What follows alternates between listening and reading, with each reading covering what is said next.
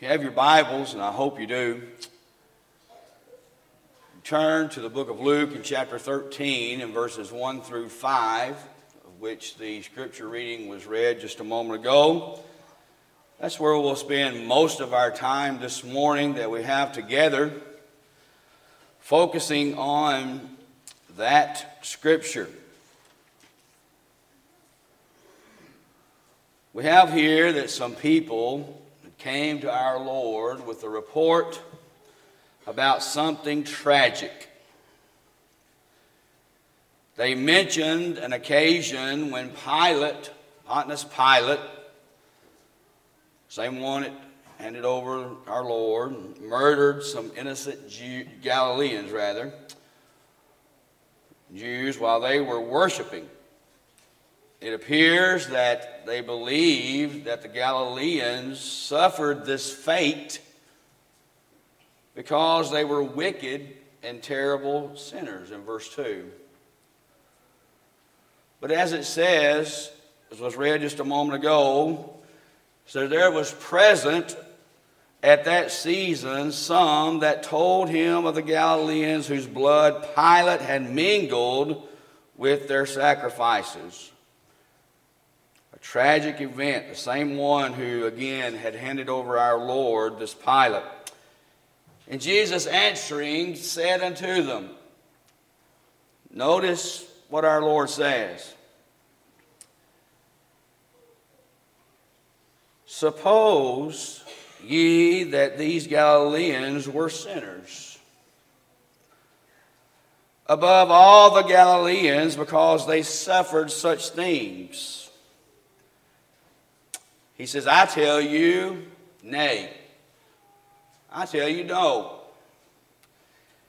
Except you repent, you shall all likewise perish. Or another occasion, our Lord says, Or those 18 upon whom the tower and Siloam fell and slew them. Do you think that they were sinners or offenders above all men that dwelt in Jerusalem? Again, our Lord reinforces and says, I tell you nay, I tell you no, but except you repent, you shall all likewise perish. We've studied in times past about why does God allow suffering in things in our life. We've talked about the fact that it refines us, it equips us to reveal His glory to us. He allows those things to happen, and also to keep you and I focused. But what does God want ultimately for us to gain from suffering and the things that we go through in this life. In fact, in this passage, and even true today, people suffer because, in, in a result, from living in a sinful, fallen, and unsafe, and full of uncertainty world. You see, the proper response to the sufferings witnessed in this life should be repentance. Our Lord says that. He says to these people, don't be so focused on the physical part of the suffering, but this is what you need to be focused on. And that is repentance. He said, I tell you nay, except you repent, you shall all likewise perish. That stands true today. If we do not repent, we will perish.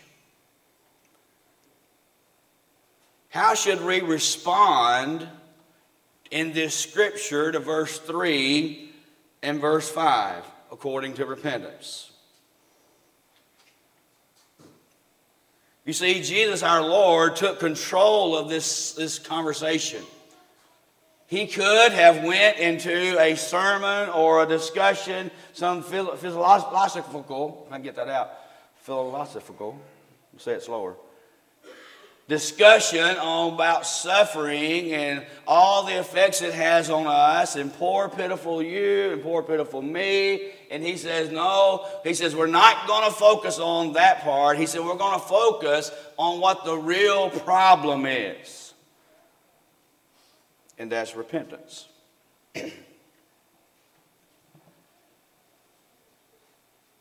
repentance is far more critical than discussions about the causes of suffering.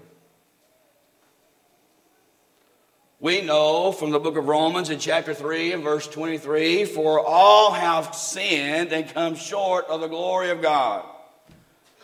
You know what that says? Why do we suffer? Why do we have the things in the world that we have? Is because we all are sinners. You, you, you, you, you, you, you, you are sinners. That's why. We are all sinners. The consequence of sin is spiritual death. Romans 6 and verse 23. Did you understand and hear that? The consequence of sin is death. Jesus referred to this thought when he mentioned the word perishing in Luke 13 in verses 3 and 5 of our text this morning.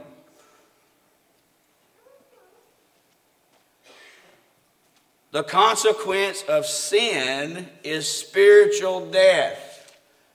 Do we hear that this morning? Young people, do you hear that? Older people, do you hear that? The consequence of sin is death. The consequence of sin from the first man that had entered the world is physical death today. Hebrews 9 and 27. The spiritual death is the other side of that coin. We all will die physically, but we all can be spiritually dead today because of sin. And our Lord says that you and I must repent. I tell you, nay, except you repent, ye all shall likewise perish.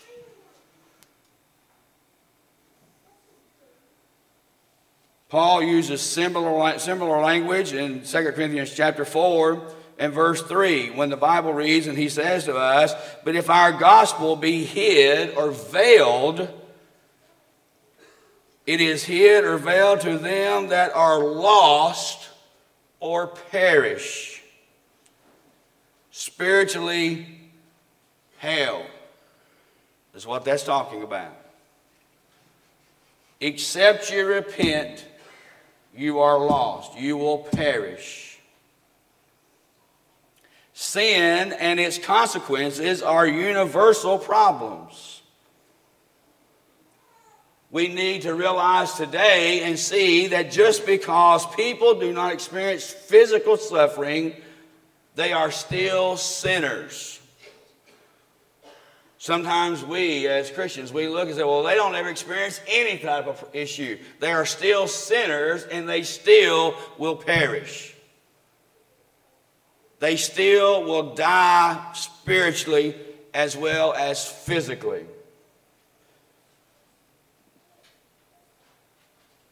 And this applies to everyone. Again, our Lord points out you are a sinner. That's the first thought this morning. You see, the main message from God and the Jesus and the prophets is, that we are, are that uh, they were emphasizing the same thing back in the Old Testament as well as in the New Testament. All the way through the Old Testament, it was the people of Israel would, would sin, God would punish them, they would repent and come back to God all the way through history. It's no different today. And this is why that sin, or repentance rather, is so important. you go to the book of, of Matthew as John comes on the scene. In Matthew chapter 3 and verse 2, the Bible says to us, He says, and saying, What? Repent ye, for the kingdom of heaven is at hand. You see, repentance is important. Repentance is something that you and I have to do if we do not want to perish in this life, but as well, more so, in the life to come. you go on over in the concept of repentance. In Acts chapter 2, in verse 37 or 36, and when they were pricked at the climax of Peter's sermon on the day of Pentecost, they were pricked in their hearts. He had told them in verse 36, You have murdered the Christ. You have con- you've condemned him, you've murdered him, and they were convicted in their hearts. Says, What must we do? What did he tell them? Repent. You go on over in the second recorded sermon of Peter in Acts chapter 3 in verse 19. And he tells us the same, same thing. He has the same message, and the message today still has not changed. And when you go over into Acts 3 and verse 19, the Bible says to us, Repent ye therefore and be converted or turn again, that your sins may be blotted out when the times of refreshing shall come from the presence of the Lord. You see, repentance brings about refreshing times to the soul of the one who is doing the repenting. You go on over in Acts chapter 17 and verse 30 when Paul walked through the city there of Athens and all the gods. And we're still on that thought of repentance. In Acts chapter, again, Acts chapter 17 and verse 30, the Bible reads, it says, At this time of this ignorance, God winked at he overlooked it. But now commandeth all men everywhere to what? Repent. You go on over in the book of Revelation in chapter 2 and verse 5 in the seven churches of Asia. Five of those churches were told to what? Repent.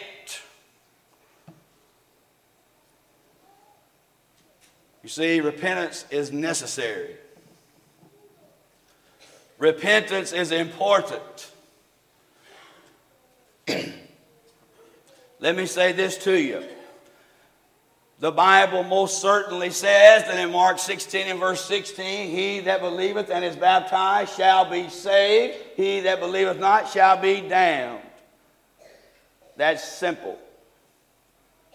It tells you in this life you must be baptized for the remission of your sins. Acts chapter 2 and verse 38, Peter tells them on the day of Pentecost to be baptized for the remission of your sins. But let's flip that coin over. As I mentioned in Bible study this morning in the Lord's church and in the churches of Christ, we have become so emphasized upon baptism we have fought many battles, and on many battlegrounds of baptism is an essential. Baptism must happen. You can't go to heaven unless you're baptized, and rightly so. But let me tell you, you can't go to heaven unless you've repented. And baptism and repentance is a prerequisite for baptism. We've got to hear the word, Romans 10 and verse 17. Uh, faith cometh by hearing, and hearing by the word of God. And when one has heard the word, one must believe that he is the Jesus, that that is the faith, that he is the Messiah. And then one must what? Repent. I'm afraid that even in the Lord's church, in the pews in which sit in this very building, this moment of hour, in this day of July in 2022, there are people who have entered the churches of Christ who have truly not repented. Someone has convinced them that you need to be baptized, and rightly so but they not have not truly taught them that they need to repent. And this morning, we need to understand what true repentance is. And that it's just not a prerequisite for just one time event. Repentance is something that each Christian has avenue to, has a connection to, has a privilege to be able to do when we fall from the grace of God, and we most certainly can fall from the relationship of God, we need to repent. And when it comes to repentance, it may be the most difficult step in God's plan to clean us up spiritually because it requires you and I to turn away from sin. It requires having a righteous change of mind towards sin that leads to daily discipleship. Not just one time. Again, we in the Church of Christ have no problem emphasizing baptism, and again, I reiterate, rightly so. But we need to think about repentance. What is repentance? Some people think that it's just, I'm convicted. I'm convicted in my sin. I know it's wrong. Well, the day, the people on the day of Pentecost in Acts chapter 2 and verse 36 and 37 there, they were convicted, but they had done nothing about it until what? They had repented. You can be convicted and say, oh, yes, I have sinned, I have done wrong, but have no change, and you're no better off than you were when you were convicted. Some people say that repentance is looking at the thought of just being sorry. I'm sorry for what I did. I'm afraid a lot of times people, when they repent or when they come forward, they're sorry they got caught. They're not truly repenting. I'm afraid that a lot of times in many people's baptism, they have said, Oh, I need to be baptized. I need to get wet. I need, this preacher has told me I can't go to heaven. But then they go right back out of those doors back there and they keep living the life that they were living. You see, they truly hadn't repented. Confessing one's sin is not just, it's not repentance. Most rightly so, we must confess our sins one to another, as the book of James tells us. But when we truly repent, one must have to change.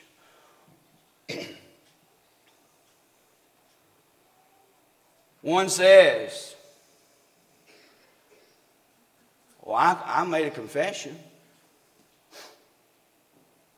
Well, you might have confessed, but did you truly repent? Or were you sorry that you got caught? Did you make a change in your life? You think back to your baptism. When you were baptized that day, did you remain faithful to the Lord? Did you daily walk with Him? Did you change your lifestyle? It is a total change of one's disposition, the way one thinks, the way one acts, the places that they go, the people that they're around. It's a total change. And often, we don't have that.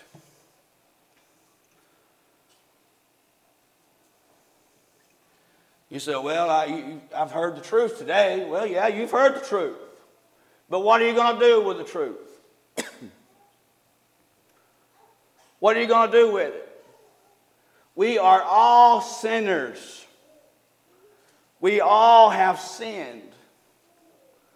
We all have done things that are wrong in our lives. We know morally and spiritually and things contrary to the Word of God.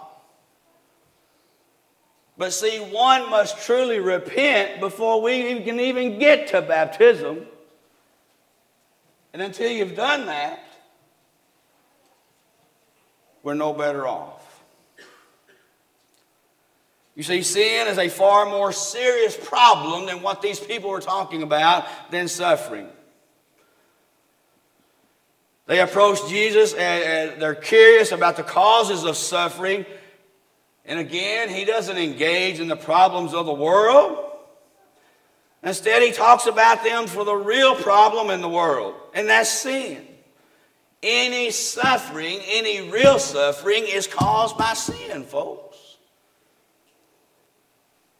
Sin is the very reason why we live in a broken and fallen world. It is why there are calamities. It's why there are mass shootings. There are wars and sicknesses and death. That's why we have hospitals and ambulances and funeral homes and prisons. It's because of sin.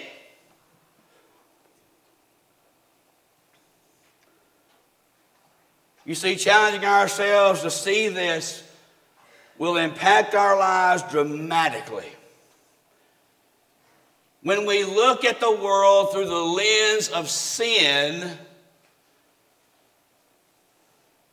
we avoid getting wrapped up in the suffering of the world while at the same time minimizing the seriousness of sin.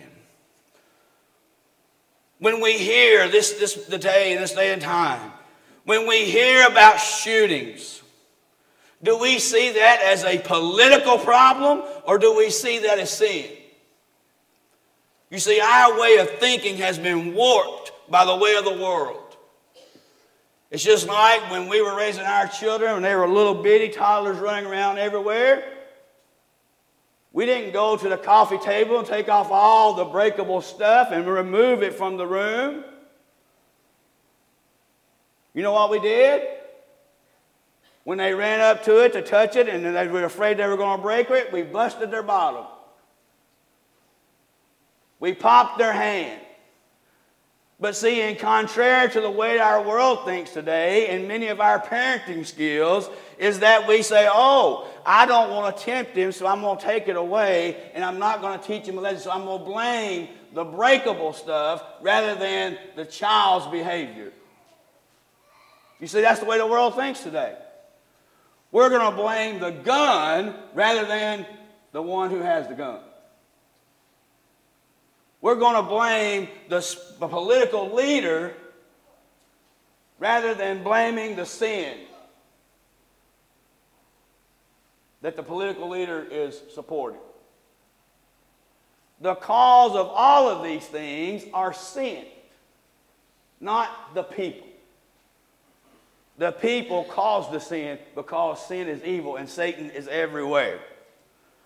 When we understand this concept, we will better understand repentance and what sin is. When we in this country, and when we in the Lord's church, and when we in our own homes stop taking and blaming the things that our children are getting into rather than holding our children responsible, then we'll start changing the world. We have got to blame, put the blame where the blame is. Number one, starting in our own homes and in the Lord's church. If the church is not growing, where does the blame lie? With its church members. If we have people who are not faithful, where does it lie? It lies in the laps of those people. And we, as their brothers and sisters, to go to them and say, We love you, we want you to be faithful. Where does the blame lie? Contrary to the world, we'd blame somebody else. You see, repentance. Let me tell you this morning you don't know when you're going to die.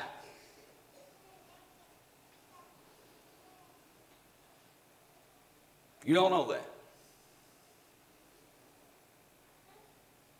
As in many deaths, people got up, carried their day out like they normally carried it out, and they died.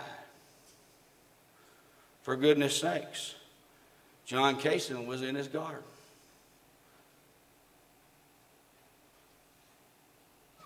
I, I dare to say that it crossed his mind that morning that he wouldn't see that evening. We don't know. You don't know. Our Lord said in our scripture reading today, I tell you nay, except you, you, you, you, you, you repent, you shall likewise perish. It's appointed that a man wants to die. Then the judgment, Hebrews 9 27.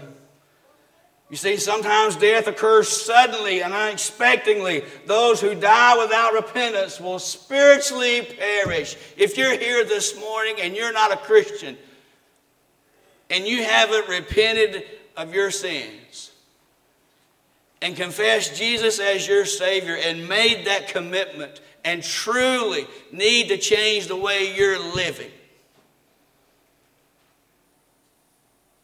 you need to do that. You need to do that. Most certainly, you cannot go to heaven without baptism. But I can tell you that you can't go to heaven without repentance first. Those of us who are Christians who need to repent, who have continued to put it off and put it off, and those who have been wanting to be baptized or need to be baptized, put it off and put it off and put it off. Have you ever put something off so long that you look back and say, Well, I can't get that done no more?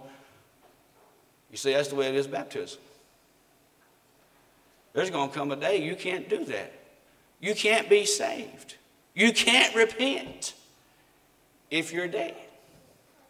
When you die, you're done.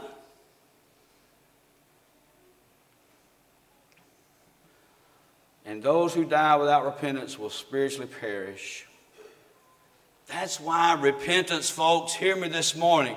Repentance and obeying the gospel must never be delayed. While we cannot always avoid suffering in this life, we can repent and avoid suffering in the life to come. And we need to understand that this morning. Examine your life this morning. Do you need to repent? Whether you're a Christian for 50 years or 20 years or 10 years or 5 years, do you need to repent? Just being sorry isn't enough. Just confessing those sins isn't enough.